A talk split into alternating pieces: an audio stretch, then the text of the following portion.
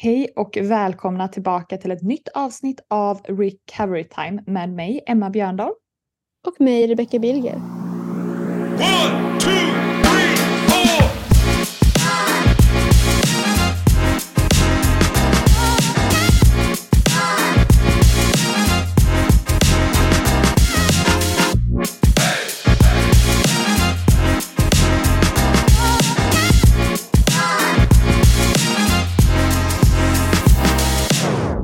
Idag, Rebecca, då ska vi snacka om en av de kanske vanligaste myterna egentligen innan, inom recovery.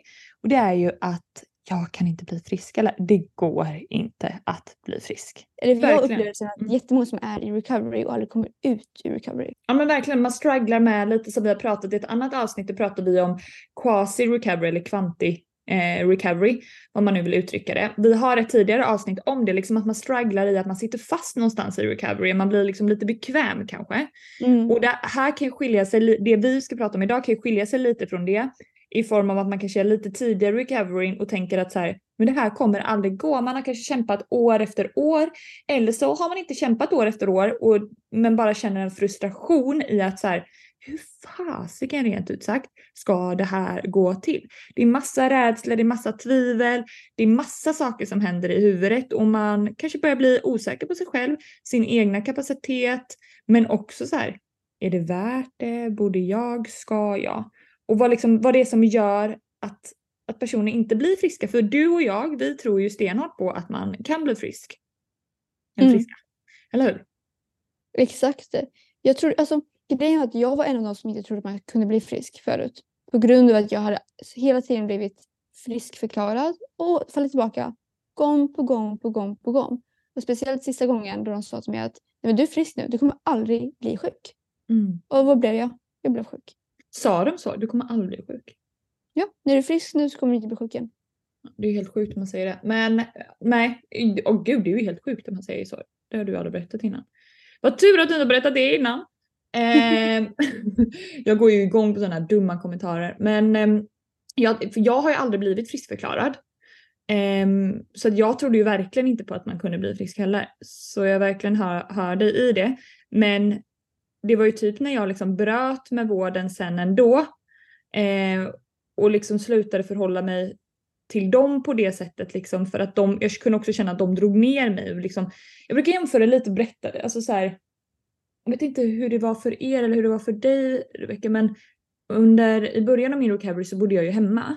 Och jag kunde Mm. ofta uppleva att så här, alltså all kärlek till mina föräldrar men jag kunde ofta uppleva också att de gjorde mig sjukare än vad jag var. Och Mm. lite som vi har pratat om innan att så här, det här, alltså att vara i en recovery det är ju sjukt men och det är det vi försöker så här, komma ifrån också lite att att man ändå ska känna pepp och glädje i en recovery också för det är redan mörkt nog. Och då brukar jag förklara det för dem att så här, det är lite som att jag går runt och säger till er, det här är ju jättemörkt eh, mörkt exempel, men att jag skulle gå och säga så här, men mamma du har ju cancer. Hon bara, det har jag inte alls. Jo, du har cancer. Det är viktigt att du tar dina mediciner. Och till slut kommer hon ju bli helt så här, men gud har jag cancer eller har vad, varför Mm. går Emma runt och säger det till mig hela tiden? Att här, man tillkallar någon annan en diagnos. Och Mm. så kunde jag känna ofta att de bara så tillkallade mig en massa saker eller sa så här, kommer du kunna äta glassen på fikat? För att du har ju problem med det. Inte exakt så här sa de, men indirekt sa de Mm. så. Och jag kände bara så här, nu blev det ett problem. Det var inte det innan du sa det.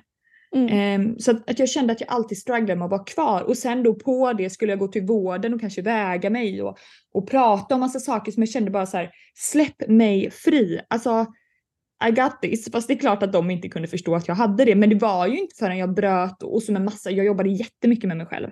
Såklart, alltså verkligen. Det var inte så att jag slutade med någon typ av behandling då utan jag bara fortsatte på annan typ av behandling, psykolog och coach och sådana här saker. Eh, som fortsatte att hjälpa mig i min recovery utan att det skulle bli sådär sjukt på något sätt. Ja, men det blir lite det här att man fastnar i en omgivning där man hela tiden ska ses som den sjuka Ja. personen. Exakt. Och om man, alltså, jag sätter tillbaka till att, eller jag har sagt tidigare, inte i den här podden men liksom till andra jag känner, att de fem personerna som är omkring dig, de kommer att visa din framtid. Mm. Och samma sak gäller lite grann när det kommer till den liksom, omgivning eller miljö du lever i. Mm. kommer att påverka din framtid. Mm. Om du hela tiden lever i en miljö som alltid kommer att övervaka, se dig sjuk, då kommer du alltid tro att du är sjuk. Nej, Så det-. Inget illa ment alls till folk som är omkring. Det är redan jättesvårt att veta vad ska jag göra, vad ska jag inte göra, vad ska jag säga, hur ska allting tolkas. Utan det handlar mer om att man måste få våga också testa sig fram och våga testa Mm. nya gränser, liksom gå utanför lådan man varit i. Mm. För att I början av reco- recovery tror jag faktiskt att det är ganska viktigt att ha lite mer av en struktur. Mm. Bara för att liksom Ja, ja. börja någonstans. Precis. Kanske beroende på vart man är i recovery kanske vi ska tillägga. Liksom så att, eh, nu pratar vi kanske lite mer yttre skede att man har liksom gjort saker och man har, har testat. För att är det du som lyssnar mitt i en recovery och aldrig har gått i det och precis börjat vården. Vi menar inte nu att man ska sluta, absolut inte. Utan mer att så här, av, av våra personliga resor så förstår vi att man kan känna att så här, men kommer det någon gång gå att bli frisk när man är mitt i det här, man är i dysterhet, man ser andra som är sjuka. Allting handlar om att eh, sin sjukdom och att varenda måltid är kopplat till att så här, den här behövs för att du ska bli frisk. Eh, men när man har strugglat med det så länge och man känner att så här, jag blir inte frisk, kanske är det då att man behöver faktiskt komma ifrån. Liksom det är lite som, som att byta coach också, att byta behandling. Alltså, eh, det har jag landat i också allt eftersom. Att jag kanske skulle ha liksom, någon gräns egentligen att så här, hur länge man får gå hos mig inom situationstecken. Eh, Mm. och, och liksom för bägge parternas skull. Att så här, för går jag hos en psykolog i ett år och känner så här, fasiken, det här ger, alltså psykologen är helt fantastisk men, men jag kommer inte framåt längre. Men det handlar inte om psykologen utan det handlar ju om att så här, jag behöver kanske en annan input eller jag Mm. behöver en som jag inte är så bekväm med. Så kan det också Mm. vara. Att man, jag kanske är för bekväm med den här psykologen och att jag inte tar den här psykologens uppgifter på fullaste allvar för att jag vet att jag kommer få vara kvar här eller så här. Och Mm. det är lite så därför det kanske inte alltid funkar av att bli behandlad av sina föräldrar exempelvis för att man har en annan attityd till dem. Så Mm. jag tror att det kan vara bra att så bara, liksom, om, om det inte funkar så tänk inte att det aldrig kommer gå att bli frisk. Du behöver bara hitta ett annat sätt att bli frisk på. Ja, men lite summarum är liksom våga stå lite på egna ben. Mm. Men det handlar inte, precis som du nämnde nu Emma, inte i början, början. Det beror på vart man är i recovery. För någon kan gå in i recovery i början och vara ganska långt in i Mm. recovery. Och någon annan kan verkligen vara på ett annan, en annan nivå i recovery och behöva ännu mera support och stöd. Ja. Ehm, för alla behöver olika saker. Men verkligen summa och kardemumma i just denna lilla del är just att våga stå på egna ben för att se vad du behöver. Vad som är utmanande. För om allting redan är spikat i sten, om Mm. allting redan sagt vad som ska hända, då kommer ju ingenting som den här spontaniteten och um, överraskningen, det kommer, inte, Mm. liksom, det kommer inte ske. Du kommer inte veta ifall det är jobbigt att gå och eh, inte gå ut på en promenad eller eh, om det är jobbigt att någon annan lagar maten eller om det är Nej. jobbigt att eh, du ska gå ut istället för att eh, laga mat hemma. Liksom. Nej men precis, för en viktig input på det vi pratar om för att komma liksom till kontentan med att, liksom att det inte går att bli frisk. Så, så, så här, alltså, det handlar inte heller om att bara byta sig runt i vården eller olika typer av vårdbehandlingar utan in the end så handlar det om en förändring från din sida. För vissa personer Eh, både när det kommer till ätstörning men också så här hälsoproblem som jag kan hjälpa, mm, jag hjälper andra personer också med så, så finns det ju vissa personer som känner att här, man alltid eh, testar nya vägar, man testar nya behandlingar och för att man någonstans letar efter något mirakel, att någon, att någon ska säga så här, vet du vad, du behöver inte göra någonting utan jag kommer ge dig ett piller här och så försvinner allt. Eh, typ Mm. så. Det hade jag lite så här, jag sökte mig runt och var så himla sökande Mm. efter, efter min typ av behandling. Lite så. Där jag slapp gå upp i vikt och så vidare och så vidare. Exakt, och samma sak gäller även från, från min sida. Jag har gått och testat så många nya saker bara för att liksom nå ett visst mål som jag hade tidigare. Det har jag inte längre, men tidigare när jag var liksom sjuk så hade jag ett mål och jag testade nytt och nytt och nytt. Och vad jag lärt mig själv, för, liksom, för egentligen visste jag det då, för jag hade den utbildningen, men nu Mm. när jag är frisk och har den utbildningen Mm. så bara se mig själv och bara jag gör samma sak på varje ny grej, försöker nå ett mål som jag inte kommer nå för jag vågar inte göra det jag behöver göra egentligen. Exakt. Det är just det, för att mitt mål låg så långt bort från där jag var också. Så det handlar om att okej, vi- om du har ett stort mål, eller till exempel om du vill bli frisk, för vi pratar om att bli frisk här. Om du vill bli frisk, du kanske inte kan gå från 0 till 100. Men vad är 0 till 10?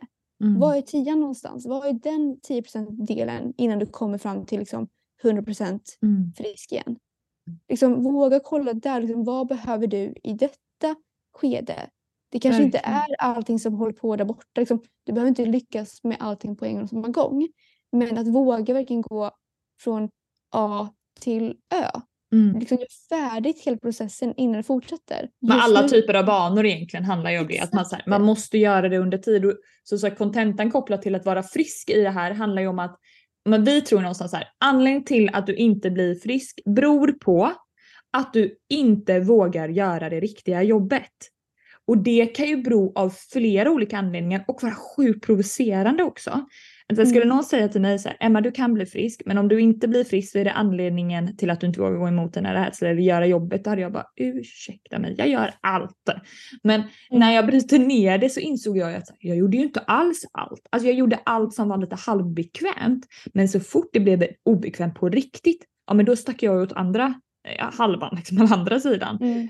Eh, och det är, det är ju verkligen lösningen som har varit lösningen för både dig, mig, Hilda eller vad vi mer kan ta för exempel. Och när jag hjälper personer att bli friska, de personerna som blir friska på riktigt är de personerna som faktiskt går emot det obekväma. Och inte en gång, inte två, inte tre. Och vissa saker kanske får, behöver gro, tänkte jag säga. Säger man så? Gro? Liksom växa i huvudet någonstans. Mm. Ehm, jag fick ett, exempelvis ett, ett eh, meddelande från en klient här innan idag. Och vi, jag och hon pratade om träning för henne, alltså för fyra månader sedan kanske. Sen har vi pratat om massa andra delar liksom i, i, i hennes resa. Och idag skickade hon ett sms. Du, jag tänkte på det där med träningen. Och så börjar hon skriva. Du har gått och tänkt på det här och liksom det har fått gro lite i hennes huvud för det har varit hennes så här främsta sak som hon har inte velat släppa. Det har varit lättare att jobba med de andra delarna först. Och nu har vi jobbat med de delarna, matdelarna och jobbat med liksom, eh, rädslor och sådana saker. Och nu är det träningen och då har hon, liksom, desto klarare hon blir och desto mer hon inser att så här, men gud, jag har ju klarat den där rädslan. Jag trodde aldrig jag skulle fixa och äta det där och det har jag gjort och nu äter jag det dagligen. Varför skulle jag inte då kunna justera träningen? Sådana saker. Att man behöver också göra saker för att se att så här, men gud, jag fixar ju det här. Det är därför både du och jag pratar jättemycket om att så här, hålla det man lovar sig själv eh, i relation till att faktiskt de här tankarna är utmanande. För att om jag skulle utmana mig själv varje gång när jag var, när jag var sjuk, men då hade jag ju varit så. Jag ska äta en köttbulle idag. Och så hade mamma bara, men du äter ju alltid köttbullar. Ja men aldrig fryst vet du. Och det tänkte jag göra idag. Alltså jag hade hittat anledningar till allt för att så här, ja men det här är fortfarande en utmaning vet du. För nu är den fryst mamma. Liksom. Eh, fast det egentligen inte var så. Så då hade jag ju aldrig blivit frisk. Utan eh, det är liksom att våga identifiera sina rädslor och det som skaver mest, alltså det som gör dig när du, om du sitter nu som lyssnar och tänker så här, okej men vad är mina rädslor? Om du bara skulle ta en minut, kanske pausa. Eller gör det, pausa och tänk så här, vad är mina främsta rädslor? Vad är, liksom så här, vad, är det, vad är det sista jag vill förändra på i min recovery? Och så funderar du på det.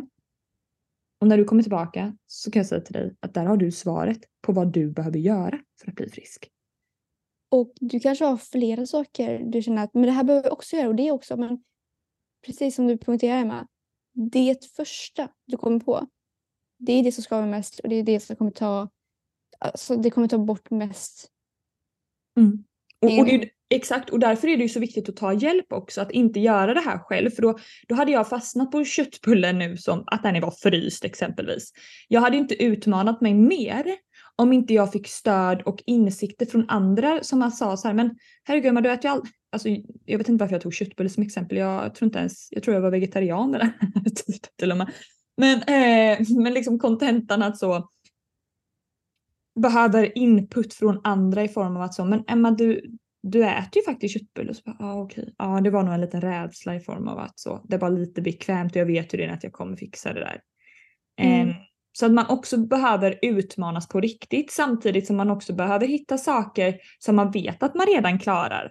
Att så, eh, idag Mm. Det är ska jag äta en köttbulle och så vet jag att jag redan klarar det och då bara såhär yes jag har redan klarat det här. Precis, men det är därför vi arbetar så himla mycket med trafikljuset. Precis. att där arbetar vi inte bara i en och samma sak. Vi tar till exempel, nu tar jag nu tar jag ett äpple. Som exempel. Förklara trafikljuset kanske för de som inte Ja, trafikljuset. Trafikljuset är en metod, vi, eller verktyg vi använder Mm. bara för att, och det är väldigt rele- relevant till egentligen eh, fear foods, alltså maträdslor. Men det kan även användas på liksom andra sätt också ifall man vill det. Men nu fokuserar vi på maträdslorna just denna gång. Och vi ser att eh, ett äpple är grönt. Liksom det, det är fine, du kan äta ett äpple när som helst, vad som helst. Men så fort du, det blir två äpplen, då blir det gult. Exakt. Liksom att det, blir så här, men det är bara ibland som det går. Ibland kan jag typ äta två äpplen typ. Men så fort äpplet är i en äppelpaj, det går inte, det är rött. Ja, liksom. ex- exakt så här. Att vi bryter ner det liksom i vilka format, i vilka tillagningar, i, vil- med vilka livsmedel funkar för dig och vilka funkar, ja men de här funkar kanske i relation till det här eller de funkar med på bra humör. Den här är lite jobb, det är lite jobbigt att äta ett grönt äpple. Men det, ja, det funkar, alltså finns det inga röda Mm. så kan jag äta ett grönt äpple.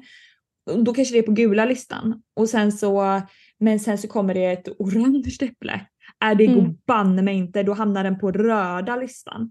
Och att så här, bryta ner de här tankarna, det är det vi hjälper med. Så, men vad är det för skillnad på orange, gult och rött äpple? Vad är Mm. liksom att så här, bryta ner rädslorna också. Om du bryter ner, om du vågar första steget, identifiera alla rädslor. Och det kan ju vara jättesvårt. Jag vet många klienter ska sitta, sitta med mig eller ska göra det här trafikljuset och så kan de säga sen att så här, "Ja, men jag vågade nog inte riktigt vara ärlig. För att någonstans underliggande tanke så har ju de att så här, desto mer jag berättar för Emma mina rädslor, desto mer kommer ju hon ge mig övningar som vi ska jobba med. Jobbigt! Absolut, det stämmer. Men det är fortfarande personen framför mig som jag gör, jobbet. Jag bestämmer inte att den här personen ska äta äpplet på den röda listan. Utan jag liksom pratar om det, jag ger min rådgivning i det, mina verktyg i det, men det är ändå personen bakom skärmen som måste göra jobbet, eller du som lyssnar. Det är du som behöver göra förändringen, så bara för att du får input, verktyg, bara för att du delar med dig om dina största rädslor, betyder ju inte per automatik att de kommer förändras eller gå emot och det kommer bli jobbigt dagen efter. Det Utan, är det, liksom att om du vill ha en förändring så måste du göra en förändring Ja, såklart. verkligen. Men någonting jag vill bara komma in poängtera i trafikljuset. För jag vet att jag gjorde det här misstaget i början när jag fick använda trafikljuset. Det var att jag trodde att okej, nu har jag skrivit ner allt på trafikljuset. Jag ska bara äta allting här så är allting bra. Mm. Jag ska bara lyckas äta alltihopa. Så liksom, då är det fine. Försöker Blev det en bra då? på allt jag ska äta. Och det är liksom, visst, det är på ett sätt så är det liksom korrekt att du ska kunna, du ska inte ha några fear foods överhuvudtaget. Du ska kunna leva ett liv där mat inte kontrollerar ditt Mm. liv liksom, utan Mm. bara en del av livet. Ehm, och det jag då liksom fick tänka på var så här, okej, jag har de här listorna med grönt, gult och rött. Mm. Varför ligger de på de här listorna? Så det handlar inte så mycket om vad det är på dem och att du ska äta i en viss ordning eller efter vissa veckor eller si och så, utan det handlar lite grann om att förstå, okej, varför har jag äppelpajen här på det röda? Varför, varför skrämmer det mig? Varför får jag ångest och oro ifall jag ska ta en bit? Liksom? Mm. Nu tar jag bara äppelpaj som en, ja, ett exempel här. Ehm, för att det handlar inte om att du ska kunna äta det fem gånger och sen är det fine. Det handlar om att du inte ska kunna bli rädd för det där eller få ångest eller skuldkänslor eller kompensationer restriktioner överhuvudtaget för att du ska äta äpp- äppelpaj. Mm. Du ska kunna känna liksom en lust att vilja ha en äppelpaj och kunna då ta en äppelpaj utan någon annan tanke i det. Och det handlar ju om att fortsätta behålla de här gröna och gula listorna också för att helt plötsligt så kan ju det som har varit på din gröna lista bli rött om du slutar äta det och det finns ju många sådana exempel. Alltså så här om du äter någonting kan ju bli när vi pratar om vanor också när du tog upp torrborstning. Så just nu är det en vana för dig men slutar du på två veckor så kanske du tycker det är skitjobbigt att komma igång igen för att då är Mm. det en vana att inte göra det. Och så är det ju med mat också att om du äter men jag vet inte, spagetti och köttfärssås varje dag. Så kanske det blir en grej att det blir ganska bekvämt sen. Eh, men sen då så hade du fiskpinnar och potatis på gröna listan som du då inte har ätit för att äta köttfärssås och spagetti. Helt plötsligt har den dykt upp till den röda listan men det var din bekvämlighetsmat. Så det är Mm. fortfarande viktigt att så här, äta allting hela tiden och inte liksom, alltså så, inkludera allt. Det är ju det som trafikljuset handlar om att så här, bryta ner sina fear foods, bryta, och där jobbar jag också med trafikljuset på beteenden. Alltså vad är mina sådana beteenden? Ja men att eh, jag kan laga min egna mat, mamma funkar lite bättre så hon är på gula listan men att äta ute funkar inte alls exempelvis. Mm. Det är också så här beteenden. Så att, för det handlar ju inte bara om, alltså som många ofta tänker i en recovery, då är det fokus på mat och vikt och så här. Ja, nu måste du äta alla dina måltider och sen måste du väga dig en gång i veckan och så ska du så här. Oavsett Mm. om man ska upp eller ner eller behålla vikt eller vad sjuttsingen det kan vara så är det väldigt mycket fokus på vikt och Mm. Men en jätteviktig tredje del i det här, jag kan, vi kan ju inte ta bort att så här, klart maten och vikten är en central del i en recovery, självklart. Men någonting som är minst lika viktigt, det är beteenden. Mm. Alltså beteenden kring det här. För det spelar ingen roll om du äter en äpplepaj varje dag. Om du ändå efter 150 gånger du har ätit äpplepajen tycker att du gör fel, har ångest, vill kompensera.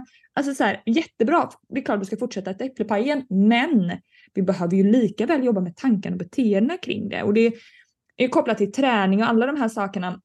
Att så här, eh, många i vården kan ju säga, så var det för mig i alla fall, att så här, ja, men när jag frågar så här, när får jag börja träna? Ja men när du väger x antal kilo. Den dagen jag, ja men det är också helt sjukt. Jag, ja, alltså, ja, så.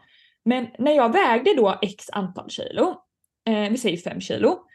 När jag vägde 5 kilo då skulle jag få börja träna igen. Eh, och sen vägde jag 5 kilo. Och de säger nu får du börja träna. Tror ni jag blev taggad? Alltså jag blev ju hur ledsen som helst att så här, nu var dagen här. Ett, jag har nu blivit stor inom citationstecken. För nu är jag då frisk på pappret för nu fick jag börja träna.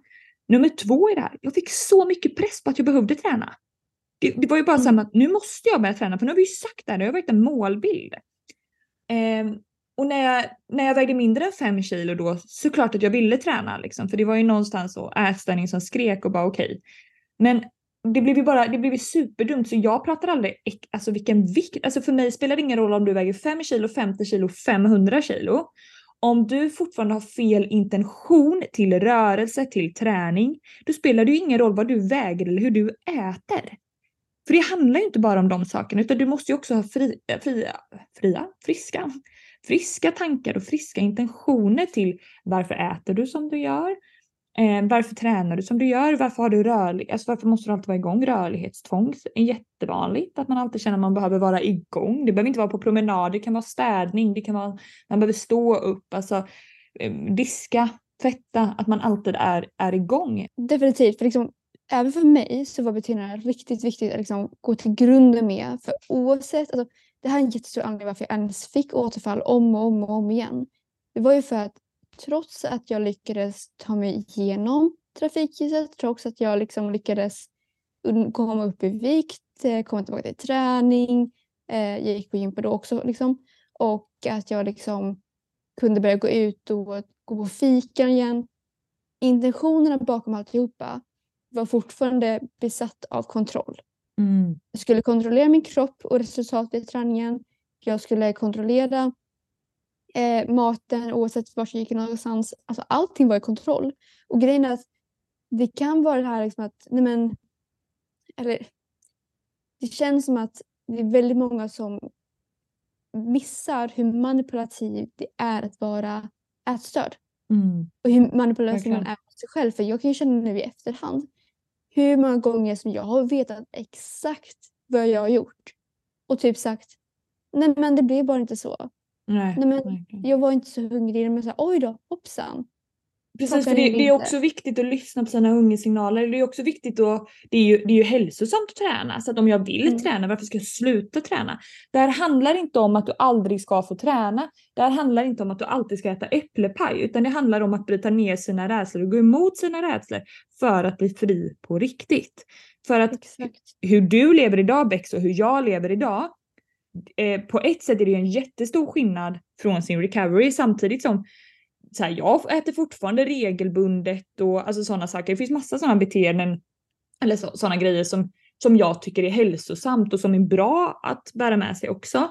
Men jag lever ju inte alls på samma, på samma sätt men jag har ju helt andra intentioner. Nu har jag inte tränat på, alltså gud, jag kommer inte ihåg när jag tränade sist.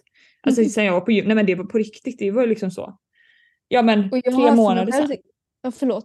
Men jag har ju haft till exempel för mig själv att sen jag slutade på gympan har jag försökt att vara väldigt noga med att se till att jag behöver inte träna så pass mycket som jag har gjort på gympan. Liksom.